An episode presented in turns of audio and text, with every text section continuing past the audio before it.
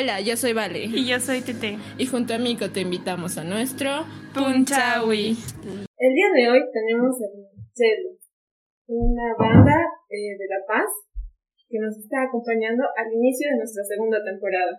Hola chicos, ¿cómo están? Hola, ¿qué tal? Hola, Vale, ¿qué tal Tete? Estamos muy felices de estar acá. Somos Limonchelo, yo soy Flori. Yo soy Juanjo. Yo soy Juanjo. Estamos muy felices de tenerlos aquí. La verdad es un honor poder compartir con ustedes una charla. ¿Podrían comentarnos cómo, para empezar, cómo surgió la banda? Bien, perfecto. Me voy a robar la palabra. Bueno, la banda surgió después de un montón de proyectos salidos personalmente entre cada uno de nosotros. Desde proyectos que tenían covers, otros de compos, proyectos que duraron años. El que más duró creo que fue uno que se llamaba Pemax, con una banda en la que estábamos Rory y yo, duró unos 3 años más o menos, pero luego por azares del destino, pues uno no funcionó. Y bueno, la banda nace básicamente por la necesidad de hacer algo bien con personas que también estén comprometidas, que es súper difícil de encontrar en el medio.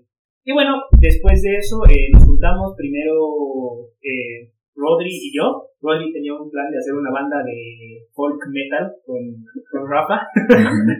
Y, claro. Y luego, nada, pues yo con mi boca los convencí de meterle algo aparte que no sea folk. Mi metal. Sí. Y ahí, de por añadidura, pues vino Cricho. Y bueno, hace un año después de eso, de bastantes cosas bastante complicadas. Básicamente con la mentalidad de que si no es ahorita que lo hacemos, pues no va a ser nunca. Y eso es lo que ha marcado parte de nuestro camino. Así es, de hecho... Teníamos ensayo de esa banda folk metal aquí mismo, en la sala de aquí a la vuelta. Y solo vinimos Rafa y yo, todos los demás nos fallaron, y eran 8 integrantes. Entonces, para que nos demos cuenta de qué tan comprometidos estábamos nosotros, pero qué tan irresponsable puede llegarse las demás personas. Entonces, decimos, ¿quiénes encontramos que realmente le van a poner ganas? Y... Estábamos sentados allá abajo, ¿no? Sí. Estábamos hablando, no, hay que hacer algo bien. Esto hay que mandarlo para el tubo. Sí, y con Cricho teníamos canciones hace mucho tiempo que nunca había el valor para sacarlas, pero tampoco había las personas con quienes sacarlas. Entonces ya confluimos entre los 4 y entre los 4 es que estamos llevando todo esto adelante, ¿no? Y decimos, somos los 4 o nadie. Porque no nos gusta tampoco esa idea en las bandas de que cambian de integrantes, porque se pierde la mística, el concepto. Creo que Octavia vive cambiando de baterista cada año. ¿Octavia? No, Octavia ha tenido solo un cambio de su baterista, de Vladigarse a Martin Fox, pero Martin Fox ya está pues mucho más, ¿no? Pero ellos han cambiado de concepto, antes eran Coda 3, ¿no? Y al cambiar a Octavia es todo un concepto, pero bueno, ya son los grandes. En fin, sí, nosotros ya tenemos un añito recién, pero... Hemos aprendido bastante. Y han crecido mucho como banda, la verdad es que yo ya los veo muchísimo en redes sociales. Oh, muchas gracias. Es súper lindo saber, los conozco, al menos a Juanjo lo conozco desde chiquito, y sé que el amor que le tiene la música y es impresionante. Una pregunta, chicos, ¿creen que han recibido apoyo nacional de las autoridades, de personas, de diferentes instituciones, o se le están luchando solos? De hecho, sí. O sea, las cosas... Es bien fácil el hecho de quejarse y decir que no, pero no. La verdad es que por lo menos a un nivel de Secretaría de Culturas de La Paz, la gestión es bastante buena. Nosotros nos han brindado bastantes espacios, desde el Megafest hasta actividades en centros culturales.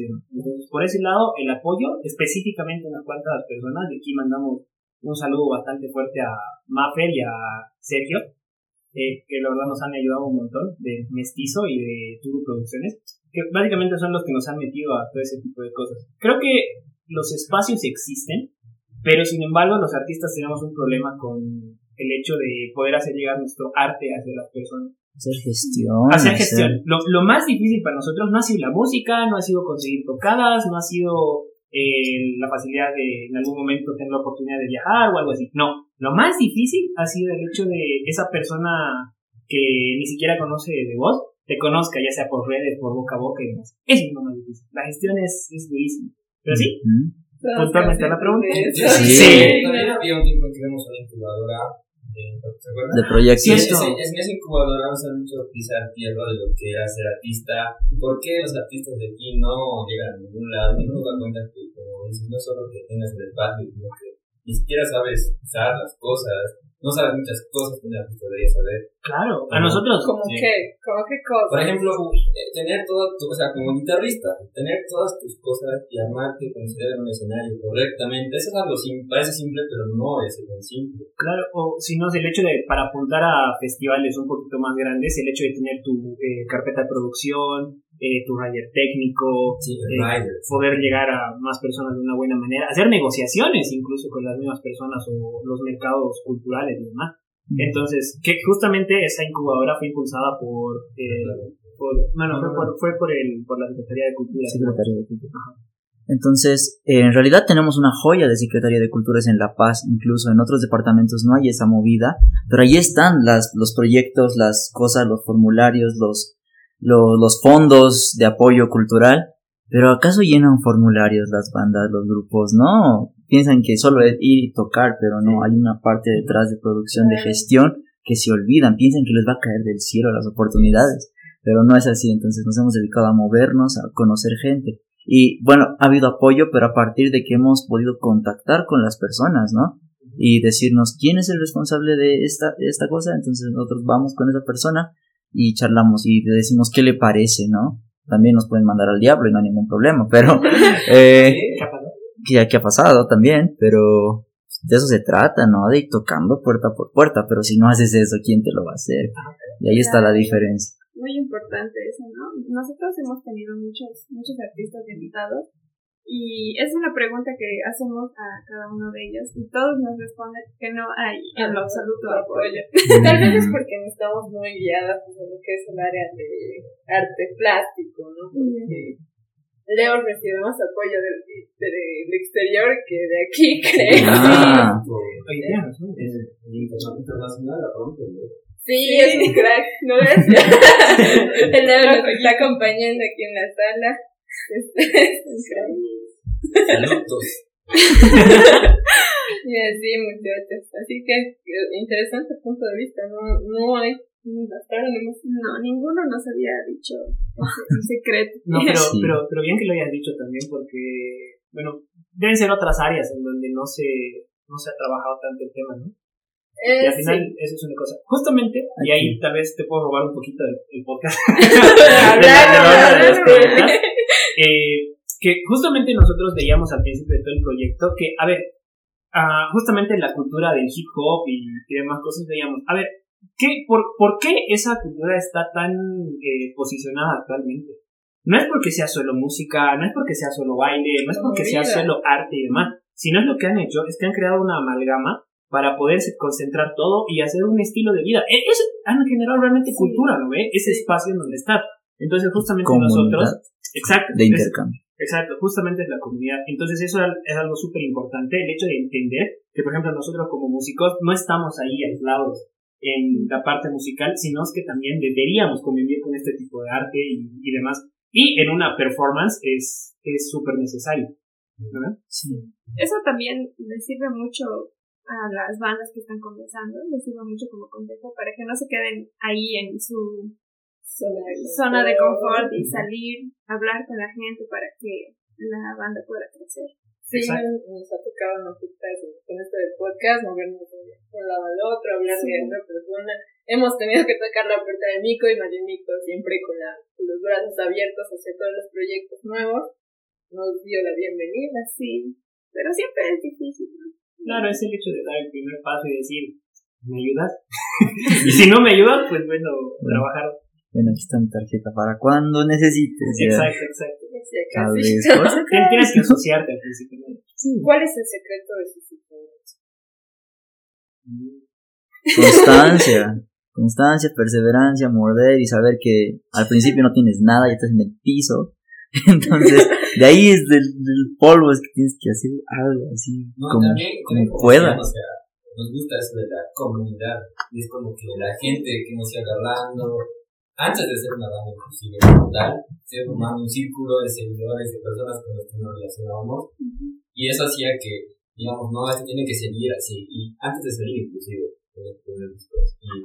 Y eso es como que por eso nos vamos de Limonchelos. Nos gusta esa comunidad de personas y hacer círculos grandes. Y es por sociales.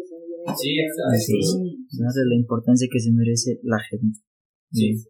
Y las historias que hemos vivido con todos los círculos y estamos ahí presentes, como que no, esto tiene que seguir. ¿Cómo lo han tomado sus familias? O sea, sé que están estudiando carreras, aparte de ser músicos, están estudiando, sí. ¿O me equivoco? Sí, sí, sí. ¿Cómo lo han tomado sus familias? O sea, ¿les han dicho ya, dale, métele, ni modo? ¿O les han dicho, dale con todo? ¿Sintieron el apoyo? Creo que todos el apoyo, ¿no? Sí, hay apoyo, pero, a ver, en mi caso es como que sí hay apoyo, pero siempre hay esa susceptibilidad, ¿no? De, no, yo soy artista y cosas. Es un morir de hambre. Exacto. Sí, no de siempre. Pero igual, mi familia tiene un poco de artística, entonces como que dice, mientras seas el responsable y sepas lo que estás haciendo, Esto de los tres sí ha sido muy bueno, el apoyo de la familia, de hecho por Juanjo. De mi parte, Juanjo y mía, nuestros papás nos han visto crecer tocando, ¿no? En todo lado, desde boliche más bandera hasta escenarios bien bonitos, ¿no? Y les gustaba, entonces son re fans, de hecho, los padres. Y por ahí se empieza, ¿no? Se aprecia todo el apoyo que nos da nuestra familia. Ahora, ojo, que algo importante que por lo menos a mí y a Rodri nos hicieron es el hecho de que ya, o sea, vas a armar tu arte, quieres vivir de eso y demás cosas. Está bien, lo vas a hacer, pero el hecho de que vivas de eso, ahí ves tú. Ahí ves tú, el hecho de que seas rentable, el hecho de que puedas vivir bien y cómodo con eso y demás, ahí lo ves tú. Y eso nos ha guiado pues hasta el hecho de ir vendiendo cositas por la calle para comprar un par de cuerdas o terminar tocando con un grupo que tal vez no es muy afín a tu gusto musical, pero ahorrando plata para poder grabar un disco o cosas así. Y eso es importante, la verdad. Si bien el apoyo de los padres hace mucho, el hecho de que tú vayas y consigas tus propios recursos enseña bastante. Eso, cómo consigues tus propios recursos, ¿no? Y ahí hay alguna dimensión bien nuestra a la que se unido Rafa recién, que es que somos scouts, ¿ya? Y los scouts nos dedicamos a hacer proyectos, ¿no? A tener tu proyecto de vida y a jugártelas para que seas una persona activa, ¿no? En la sociedad, y eso nos ha enseñado mucho. Y esos valores que te inculcan son los que te ayudan en todo lo demás, ¿no? En lo profesional, en lo laboral, en lo académico y ahora en lo artístico también, pues entonces son valores que te guían todo lo que haces. Y sí, ciertos nos ha ayudado mucho. Y Rafa también se ha dado.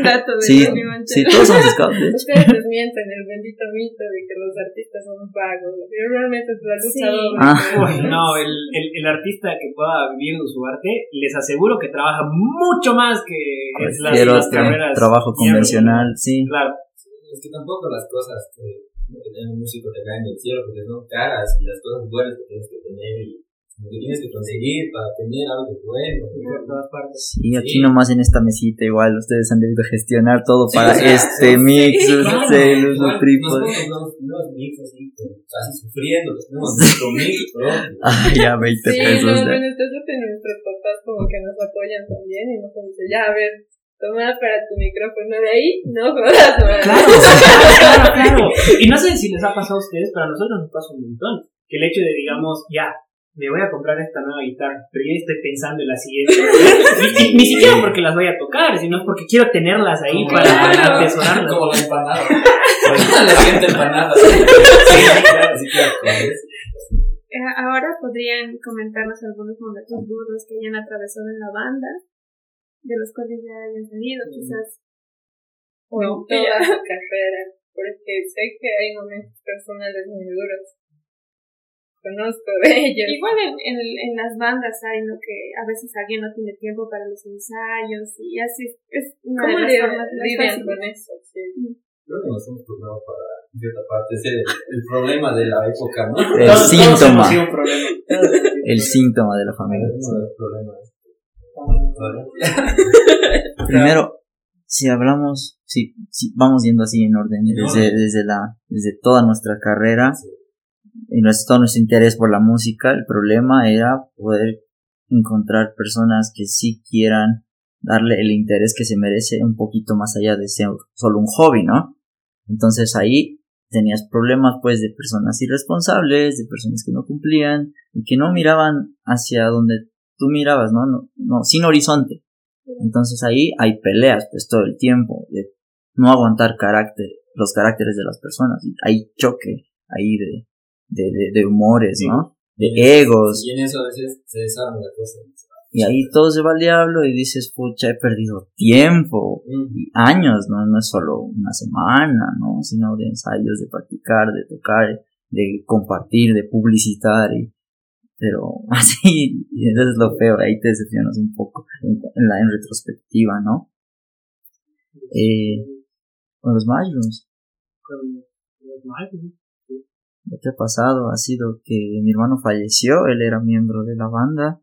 Y la vocalista viajó, entonces ya no había cómo reconstruir eso. Entonces, eso ha sido lo más duro. Y Gaby Ferreira, sí, justo. Sacó una nueva canción hace un tiempito, vayan a escuchar. Está buena. Capísima la Gaby. Anotarle en la agenda.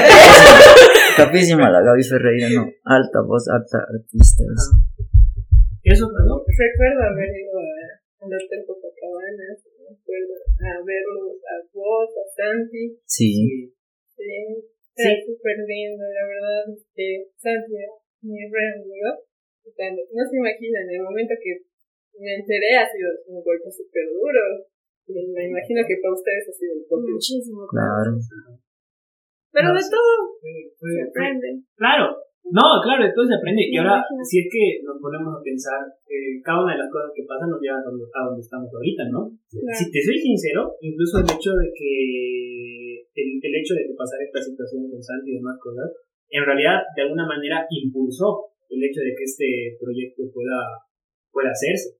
Y es bien chistoso, porque, por ejemplo, unos cuantos días antes de que fallezca Santiago, a mí me prestó su guitarra. Era como su cosa más querida, ¿verdad? Uh-huh. Y después de eso como que me la quedé yo, y él justo cuando quería armar la banda de folk metal, pues quería la guitarra, digamos, ¿no? Uh-huh.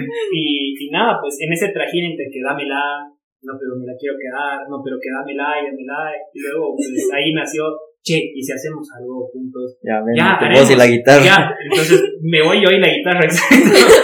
Me muero con la guitarra, ¿no? Claro, sí.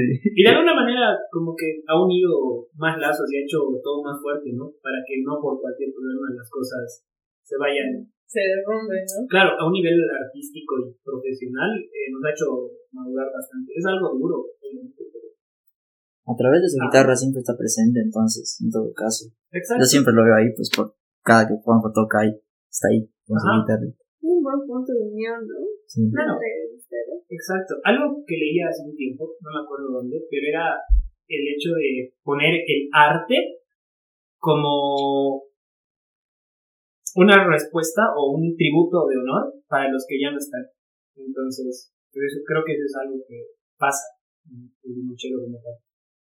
Sí, chicas, es hermoso saberlo, que siempre va a estar con ustedes. Yo hace años que no me con ustedes. Perdón, ¿por qué no? ¿Por qué no? ¿Cómo se publicitan normalmente? ¿Hacia dónde van? ¿Lo hacen directamente en su página?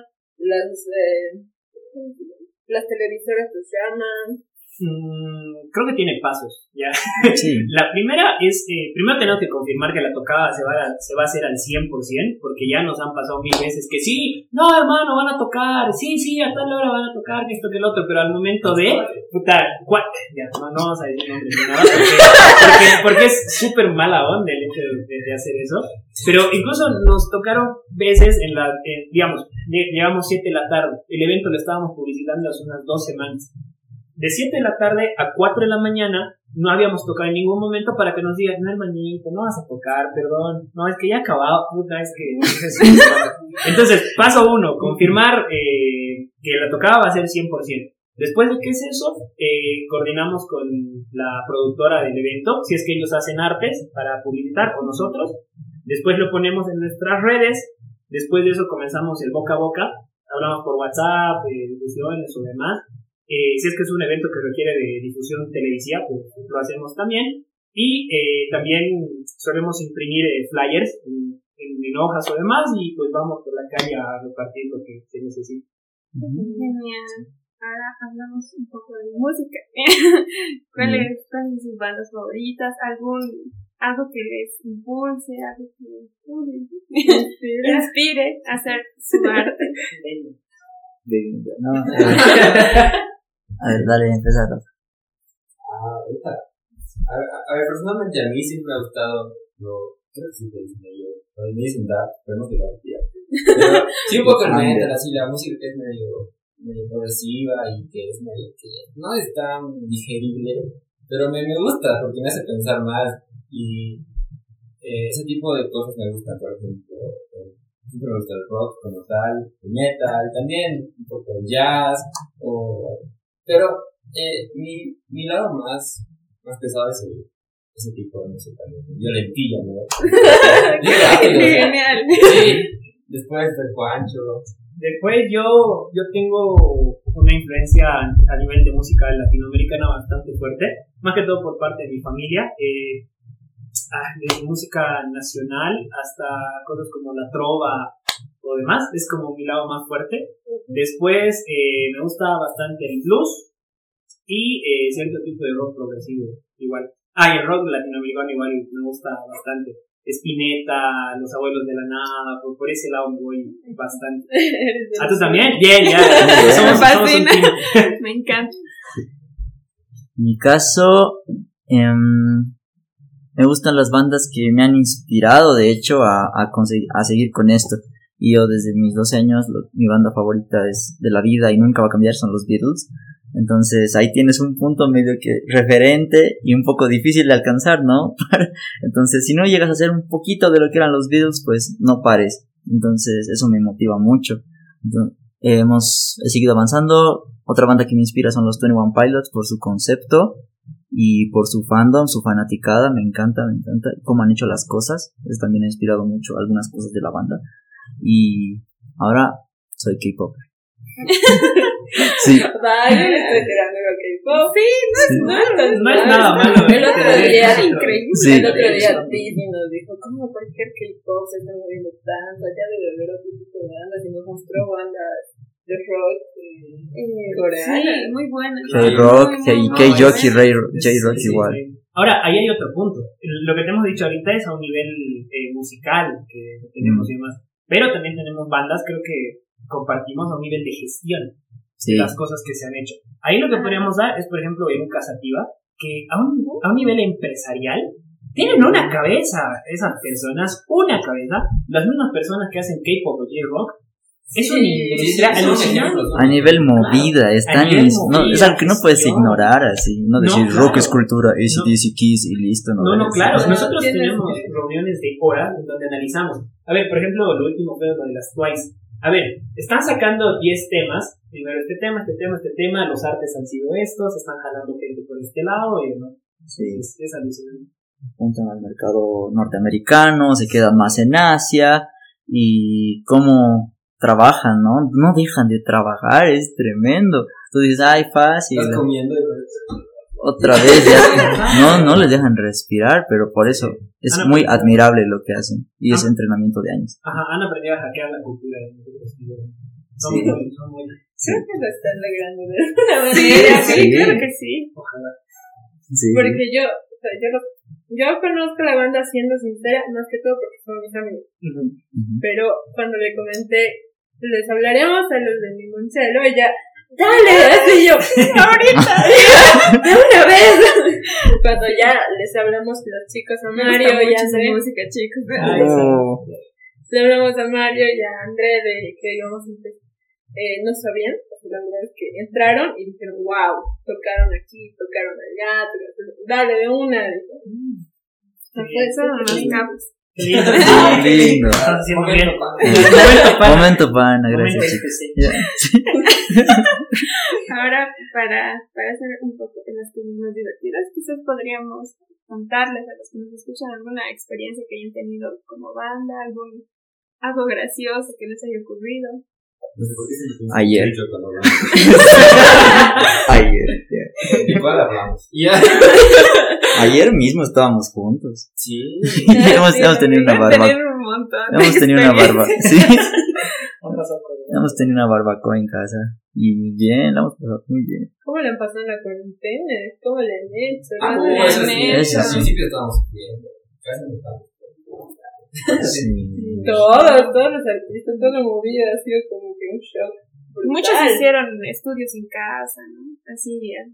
Sí, hicimos una pequeña presentación para publicar y salió así bien.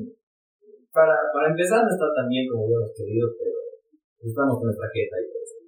Sí, la verdad es que sí fue un nivel de producción y demás. Era la primera vez que nos tocaba, entonces así bien, así. Hemos intentado reinventarnos, ¿no? Y hemos aprovechado ese tiempo para aprender cosas, ¿no? En edición, de audio, de video, yo no tenía ni idea. Así que he aprendido ya cómo se manejan programas de audio, cómo se edita video. Sí, ha sido bueno, todos sí, hemos aprendido. Nos hemos ayudado. Sí. Qué bueno, no hay de otra, ¿no? Consejo para los artistas ahí todo, y quiero recalcar, apréndase todo el paquete de Adobe. Pero todo el paquete de Adobe, Illustrator, Premiere, Photoshop, a After Effects, Audition, todo les va a servir. Todo. Les va a servir, es obligatorio.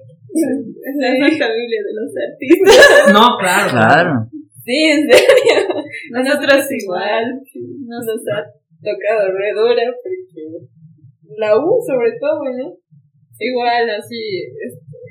Ha habido un tiempo donde era de sigo estudiando arte, sí es muy práctico, si necesito que me corrijan, ¿qué hago? Y al final me metimos nomás. Sí, de comenzar con grabando con un celular y vernos así, es increíble. Y tenerlos a tremenda banda y de invitados, sí. Estamos muy felices nosotras. No, muchas gracias. Si les contaron las primeras veces que hemos grabado, ha sido como que... No, borrar, no, rehacer, no, has visto, no, aprender Audacity, aprender el MP en el estudio y cosas así, ha sido súper duro.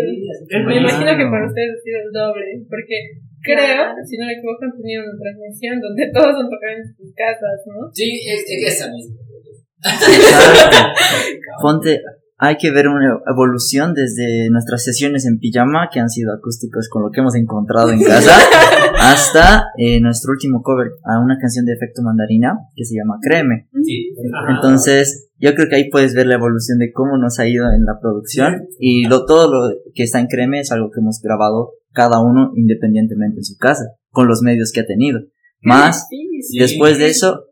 Ha habido la intervención de Vibra Studio, que ha hecho la mezcla, el máster y los arreglos, pero la grabación en crudo es todo un proceso de cómo hemos ido también trabajando con Vibra, también un gran amigo, el Peque.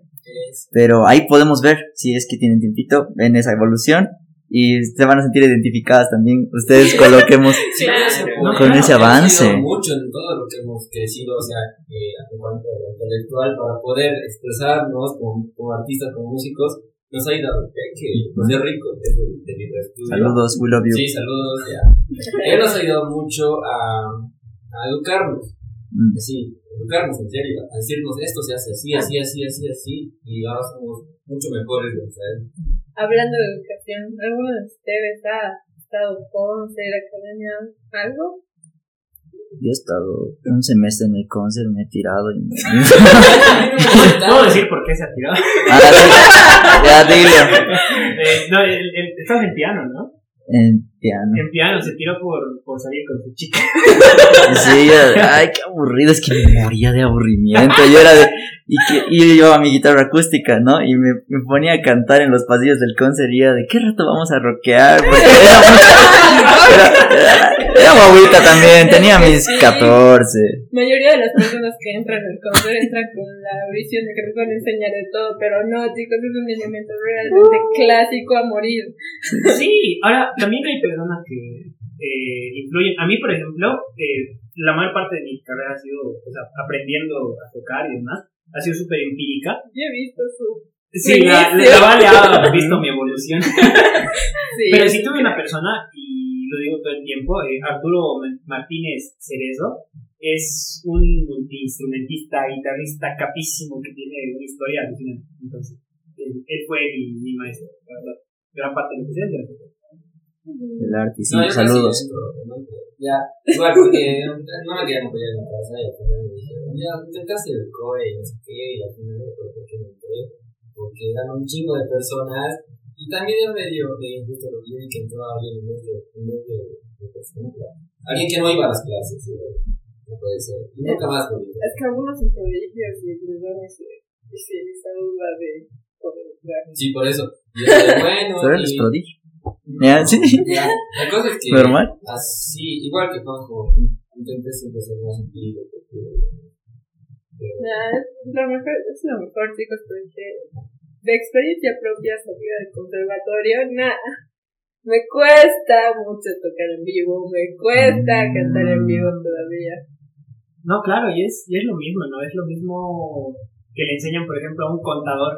¿No ves? Que estás en la academia, aprendes cómo hacer balances y demás cosas, pero luego lo que le llaman las habilidades blandas, ahí es donde se ve todo, ¿no ves? Creo que es lo mismo en el concepto, tienes la teoría y demás, pero al momento de pararte en un escenario, chavo. Y eso no me gustaba, ¿no? Que veías a gente de músicos de conservatorio muy jetones, y ahora, ¿qué rato van a sonreír? ¿Qué rato van a saltar? No, pues son virtuosísimos. Capísimos, pero... Eso te aprendes en cancha.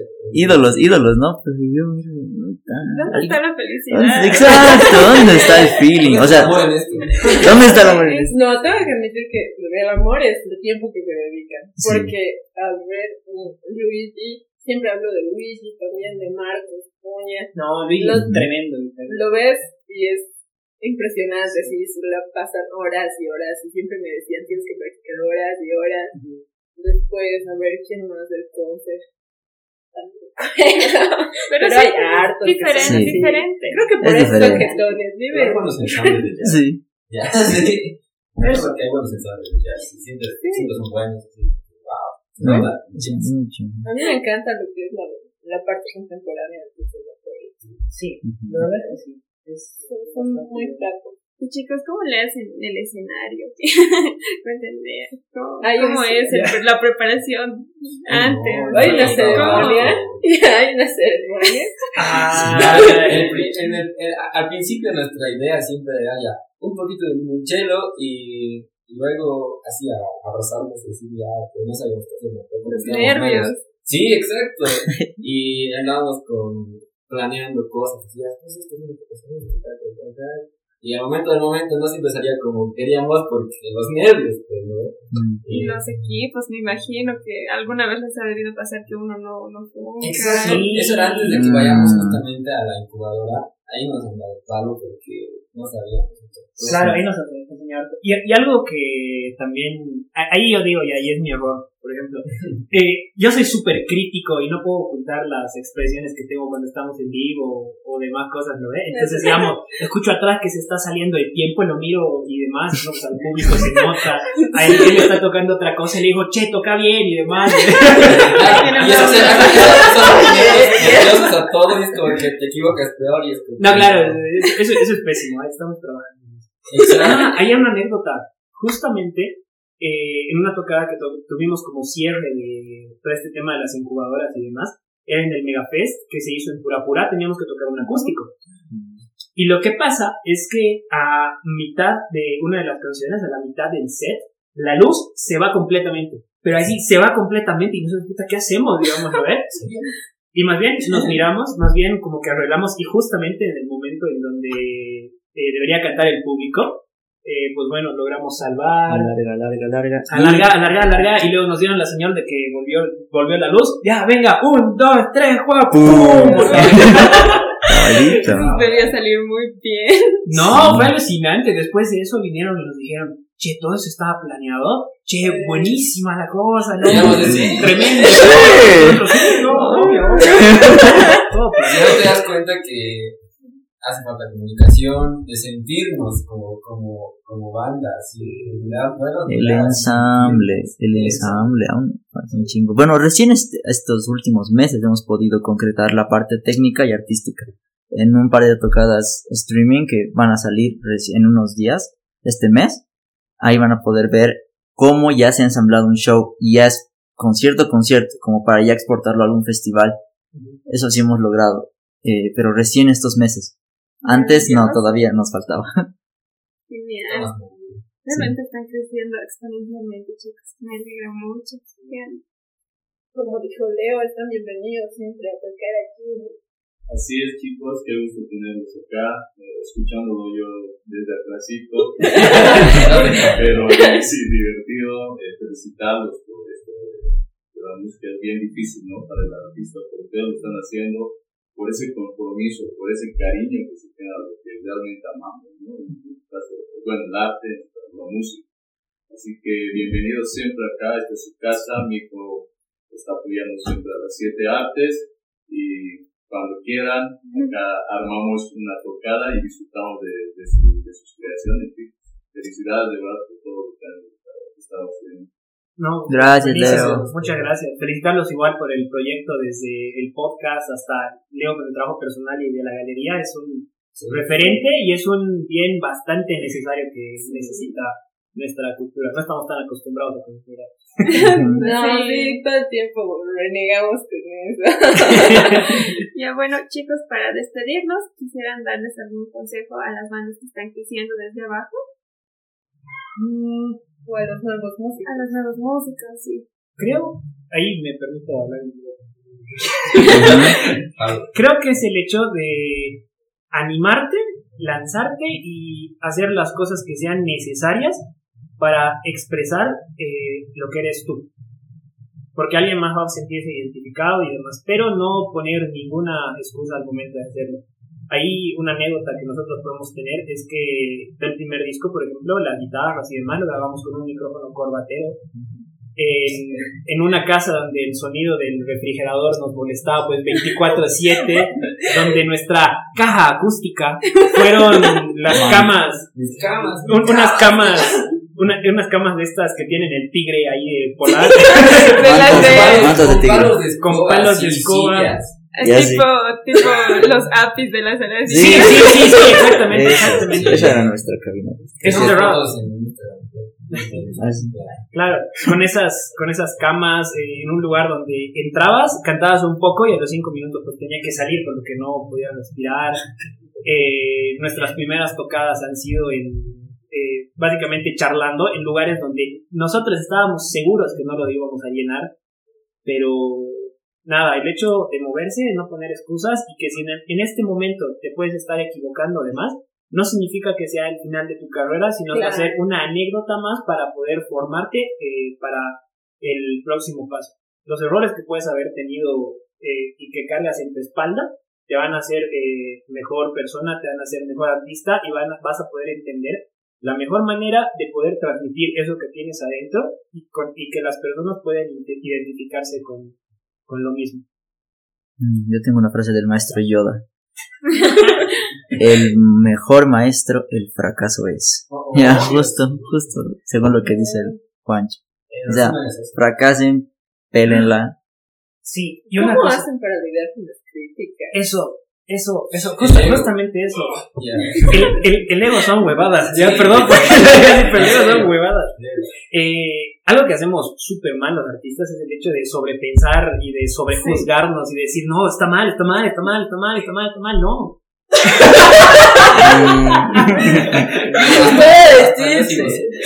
No, claro, y todos somos así. De hecho, o sea, el hecho de que sobrepienses las cosas que pueden estar pasando, ya sea desde un plano emocional hasta ahorita en el tema artístico, lo único que hace es retrasarte y hacer que esa procrastinación, ese mensaje que quieres dar, nunca salga.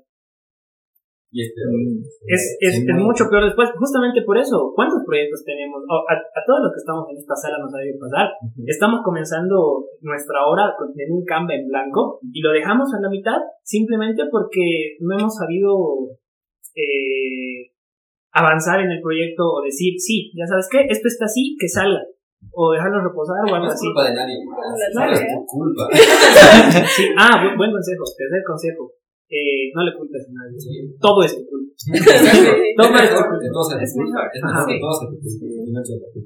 Exacto. O sea, las cosas externas, no, digamos, es que una tocada se te cancela porque hay un diluvio, digamos, o sea, eso es tu culpa. culpa. Ah, claro, eso es mi culpa. Claro, pero no puedes culpar a alguien de que nadie haya ido a tu tocada si es que tú no has hecho promoción. Eso es mi culpa. Hazte propio de las cosas que son tu culpa. Si responsable. Claro, claro. Por ejemplo, nosotros somos conscientes de eso. Si alguien no va a ver uno de nuestros shows o sacamos un tema y nadie lo escucha, no es culpa de la gente que no es tan suficientemente avanzadas intelectualmente como para escuchar nuestra música.